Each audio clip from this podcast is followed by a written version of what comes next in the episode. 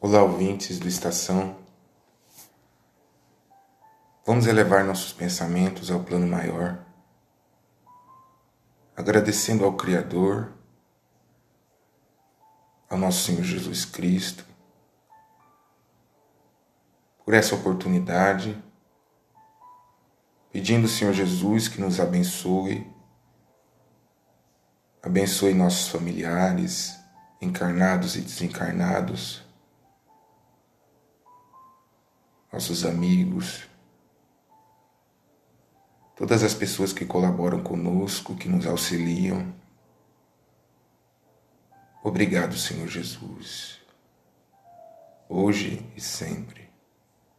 Assim seja. Faremos a leitura de pequeno livro chamado Vigiai e Orai, de Carlos Bacelli irmão José. Mediunidade e intuição. Ser médium é também intuir, compreender sem necessidade de muitas palavras.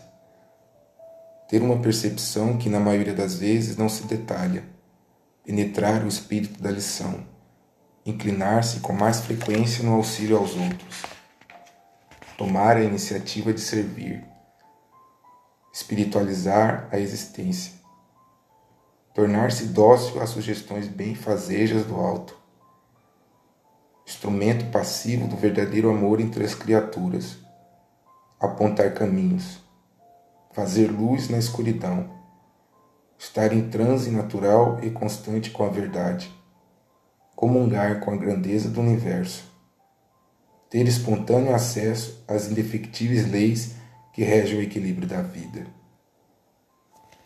Importante mensagem intitulada Mediunidade e Intuição, onde nos diz que ser médium é também intuir, compreender, sem a necessidade de se expressar, por uma grande quantidade de palavras, transmitir amor através do olhar, através da presença amiga, da mensagem de luz e de paz. Como diz a mensagem, fazer luz na escuridão. A doutrina nos diz que todos somos médiums, em menor ou maior grau intercambiando com o plano espiritual, trazendo as mensagens dos Espíritos, transmitindo a mensagem de caridade, de amor ao próximo, de perdão das ofensas. Ser médium, uma verdadeira dádiva divina uma oportunidade única de servir a Deus. Faremos a, faremos a leitura do livro intitulado Contos desta e doutra vida, de Chico Xavier pelo espírito do irmão X. Mediunidade. No limiar do sono, Adelino Saraiva inquiria em prece: Senhor, por que motivo tanta indiferença dos homens perante a mediunidade? Prodígios aparecem, maravilhas se fazem. A sobrevivência para lá da morte é matéria provada. Há mais de um século, Senhor, medianeiros, inúmeros, ao nascido entre os homens, entregando às nações constantes mensagens da vida eterna. Por que razão a distância entre a fé e a ciência? Não seria justo abrigar o poder humano a render, obrigar o poder humano a render-se? Por que adiar a padronização da energia mediúnica, através da qual os desencarnados se exprimam de maneira inequívoca, compelindo os povos a reconhecerem a vida além? Sobre o crivo de mentes múltiplas, a mediunidade parece combater a si própria Entretanto, o Senhor, se controlada pela administração terrestre, indiscutivelmente proporcionará demonstrações matemáticas, afirmando-se em certezas irremovíveis, qual acontece a radiofonia e a televisão. Saraiva entrou em sonho e, como se fosse arrebatado de improviso, reconheceu-se em cidade enorme. Ele, médium abnegado, continuava médio. Contudo, fato estranho, via-se num carro faustuoso, escoltado, escoltado por assessores atentos. Sentia-se nimbado de importância pessoal, mas constrangido por fiscalização rigorosa. Depois de longo trajeto por ruas e praças, em que lhe, em que lhe era dado observar o temor e a veneração que os circunstantes lhe tributavam, atingiu o palácio soberbo, onde outros médios o esperavam. Reparou que ele e os demais trajavam roupa a caráter, conforme o grau de autoridade que lhes era atribuído: túnicas douradas, faixas róseas, auréolas de prata, símbolos, anéis, amuletos. Ante as ordens de um chefe, acomodaram-se em poltronas para a recepção da palavra nascida nos planos superiores. Surpreendido, porém, notou que ali, naquele monumento de governança onde a mediunidade era absolutamente reverenciada e reconhecida, a mensagem dos instrutores desencarnados não encontrava curso livre. As lições e apelos da esfera sublime sofriam podas e enxertos, segundo as conveniências dos maiorais. Espíritos generosos e amigos deviam ceder lugar a vampiros astuciosos que inspiravam projetos de exploração e influência. Conservava-se o nome de Deus e a custódia do Evangelho nas legendas da luzida reunião. Contudo, a socapa, os diretores do conclave não obstante aparente respeito aos dons mediúnicos, torciam as revelações da pauta dos interesses políticos. Finança e prestígio social, luxo e dominação surgiam na ponta. Ninguém queria saber da justiça divina e fraternidade humana. Que a humanidade ficasse onde estava, que o povo era besta de carga desde o princípio do mundo. Progredisse quem quisesse, nada de auxílio espontâneo, só o grupo prepotente devia mandar. Conversava-se em nome de Jesus, mas não faltava ali mesmo quem se referisse ao suposto fracasso do Mestre. Nem o Cristo havia escapado à condenação. Que companheiro algum fosse tão tolo a ponto de provocar o levantamento de novas cruzes. Que mundo espiritual existia era assunto pacífico. No entanto, que ninguém se preocupasse do bolso cheio e da mesa farta, despreocupasse do bolso cheio e da mesa farta na própria terra ainda que isso custasse suor e sangue dos semelhantes. Ergueu-se Adelino, corajoso, e protestou veemente. Esclareceu que a mediunidade é instrumento do Senhor para a livre instrução de todas as criaturas. Não devia sofrer restrições ou converter-se em agente de sindicato das trevas, à maneira dessa ou daquela preciosa força da natureza, jugulada pelos empresários do crime e pelos fazedores da morte Saraiva gritou, agitou-se, explicou e indignou-se, mas, por resposta, foi atado de pés e mãos e em seguida lançado ao silêncio do cárcere. Debatia-se apavorado na laje fria, cercado de aranhas e escorpiões, quando acordou, no leito, suarento e desfigurado, verificando que a experiência não passara de pesadelo. Saraiva sentou-se e refletiu maduramente. Logo após, colocando-se em prece para agradecer a lição recebida, viu Rogério, o amigo espiritual que o assistia nas tarefas comuns, comuns a dizer-lhe bem-humorado: Compreendeu, meu filho? Vocês consideram estranha a atitude do plano superior, deixando a mediunidade ao alcance de todos, muitas vezes submetidas ao capricho de cada um, embora com a luz da doutrina espírita aplasmar-lhe roteiro. Contudo, Enquanto os governantes do mundo não se edificarem nos merecimentos do espírito, se não quisermos ser dinamite no carro da perturbação e da violência, é necessário sofrer o desprezo dos poderosos e continuar assim mesmo. Lindo conto que nos fala também sobre a mediunidade. Que o sonho de Adelino Saraiva, mostrou-lhe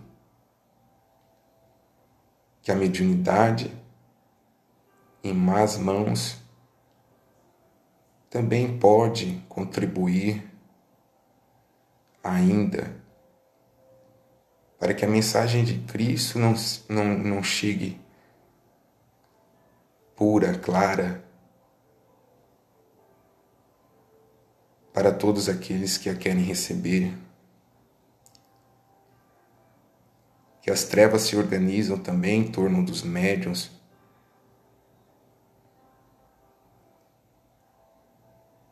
E a vida faustuosa, de luxo e glória,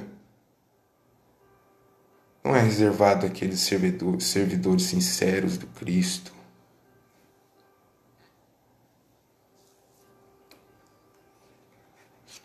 Faremos a leitura do livro de Divaldo Franco, pelo espírito de Joana de Ângeles, intitulado Vidas Vazias. Mediunidade com lágrimas. No turbilhão da cultura moderna, com as suas incontáveis conquistas e as infelizes paixões em desbordamento irrefreado, a existência humana vê-se assaltada pelas mais variadas manifestações do sentimento e da razão.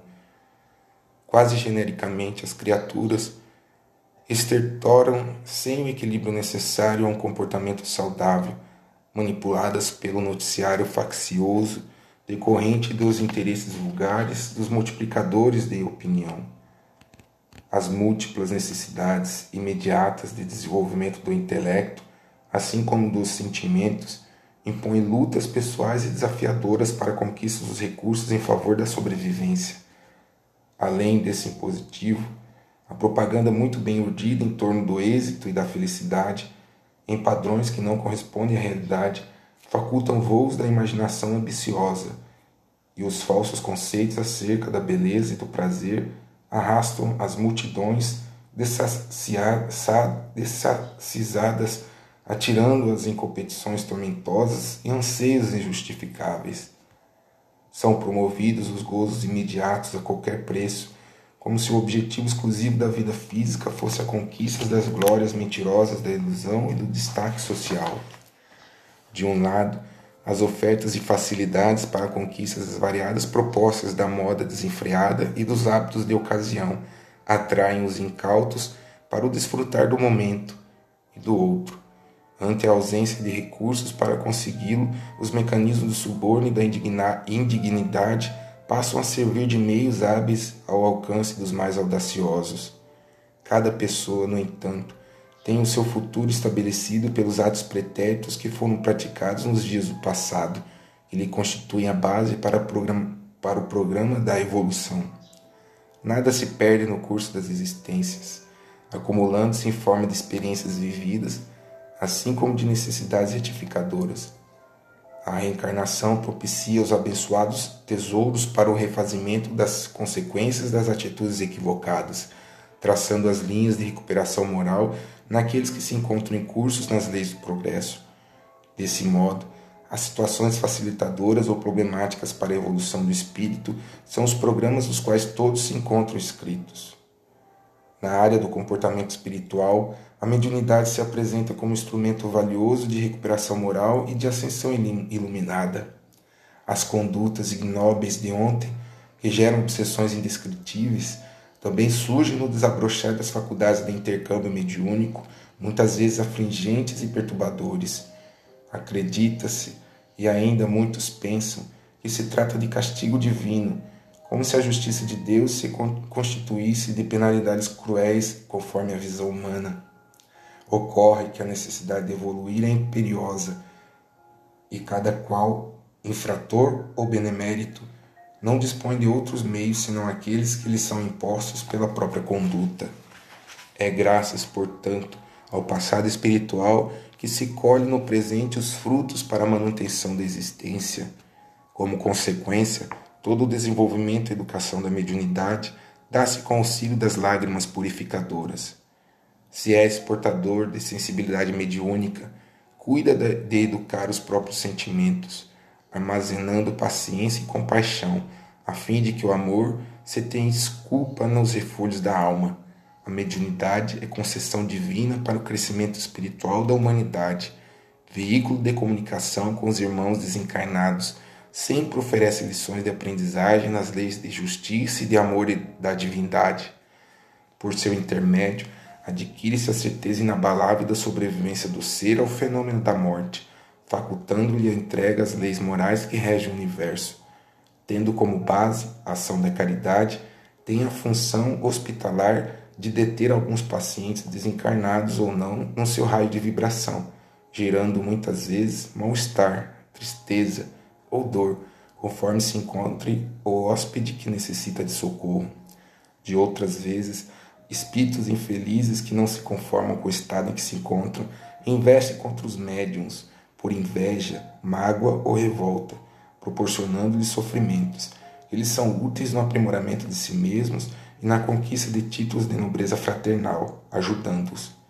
As suas provas e expiações igualmente se fazem em simultâneo dando a ideia de que é muito pesado o fardo das responsabilidades e dos desejos pessoais e produzem distonias nervosas, ansiedades, receios.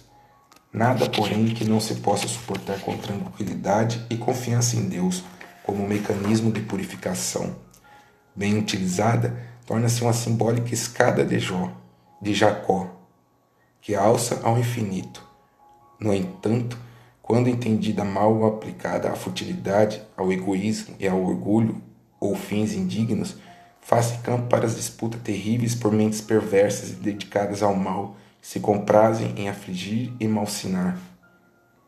Por essa e outras razões, a sua pedagogia educacional tem no Evangelho de Jesus as disciplinas próprias para utilização em qualquer situação transformando-se em bênção de incomparável significado que propicia a plenitude.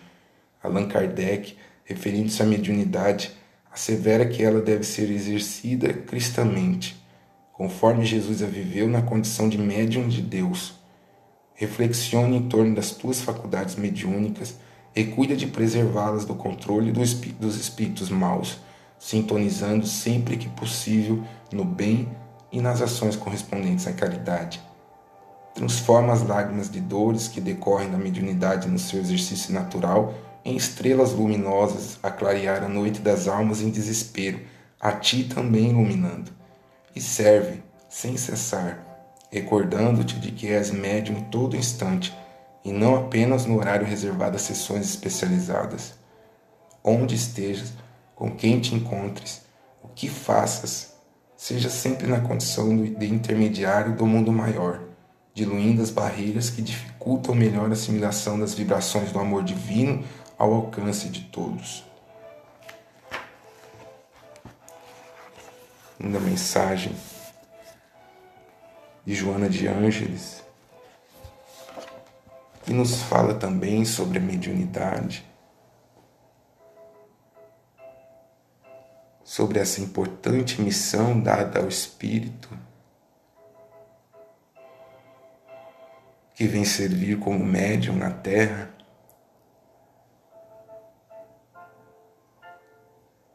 Esse médium também sofrerá as investidas dos espíritos inferiores, os médios que são verdadeiras pontes entre o mundo espiritual e o mundo físico. São almas abnegadas também em busca de sua reforma íntima e que auxiliam tanto os irmãos encarnados quanto os irmãos desencarnados em intercâmbio constante com a Terra. Faremos a leitura do Evangelho segundo o Espiritismo, em parte intitulada Mundos Regeneradores. Santo Agostinho, Paris, 1862. Entre essas estrelas que cintilam na abóbada azulada, quantas delas são mundos como o vosso, designados pelo Senhor para expiação e provas? Mas há também entre eles, entre elas, mundos infelizes e melhores, como há mundos transitórios que podemos chamar de regeneradores cada turbilhão planetário, girando no espaço em torno de um centro comum, arrasta consigo mundos primitivos de provas, de regeneração e de felicidade. Já ouviste falar desses mundos em que a alma nascente é colocada, ainda ignorante do bem e do mal, para que possa marchar em direção a Deus, senhora de si mesma, na posse de seu livre-arbítrio? Já ouviste falar das amplas faculdades de que a alma foi dotada para praticar o bem, mas ai, existem as que sucumbem. Então Deus, que não quer aniquilá-las, permite-lhes ir a esses mundos em que, de encarnação, encarnações e encarnações, podem fazer-se novamente dignas da glória que foram destinadas. Os mundos regeneradores servem de transição entre os mundos da expiação e os felizes. A alma que se arrepende, neles encontra a paz e o descanso, acabando por se purificar.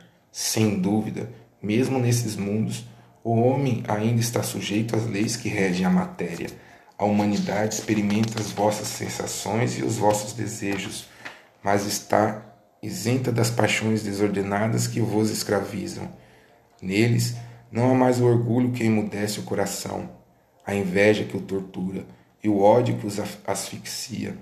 A palavra amor está escrita em todas as frontes. Uma perfeita equidade regula as relações sociais Todos manifestam a Deus e procuram elevar-se a Ele, seguindo as suas leis.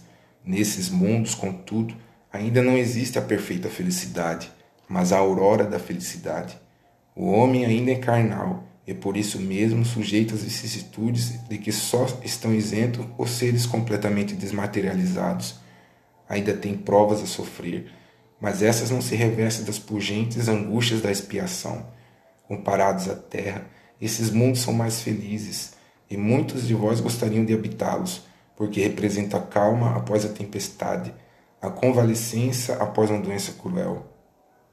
Mesmo absorvido pelas coisas materiais, o homem entrevê melhor o futuro do que vós, compreende que são outras as alegrias prometidas pelo Senhor aos que se tornam dignos quando a morte ceifar novamente os seus corpos, para lhes dar a verdadeira vida.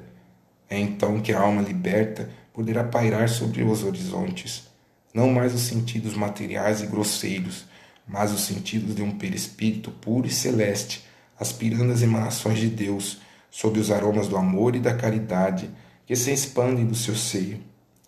Mas há, nesses mundos, o homem ainda é falível, e o espírito do mal ainda não se perdeu completamente o, o, o seu domínio sobre ele. Não avançar é recuar, e se ele não estiver firme no caminho do bem, pode cair novamente em mundos, mundos de expiação, onde o esperam novas e mais terríveis provas. Contemplai, pois, durante a noite, na hora do repouso e da prece, essa abóbada azulada, e entre inumeráveis esferas que brilham sobre as vossas cabeças, procurai as que levam a Deus, e pede que o mundo regenerador vos abra o seu seio após a expiação na terra. Importante mensagem que nos fala dos mundos, dos diferentes, das diferentes moradas, mundos felizes, o qual ainda simplesmente podemos intuir, como nos diz as mensagens anteriores. Sabemos que o mundo espiritual, o plano espiritual, é a verdadeira vida. É o mundo que traz alegria ao espírito, que o aproxima do Criador. Mas há necessidade de se passar pelos mundos das provas, de expiação, de regeneração, para seguirmos em frente com firmeza, com coragem. Que o nosso Senhor Jesus Cristo nos guie através dos mundos para os mundos felizes onde o amor prevalece, a caridade, a verdadeira felicidade.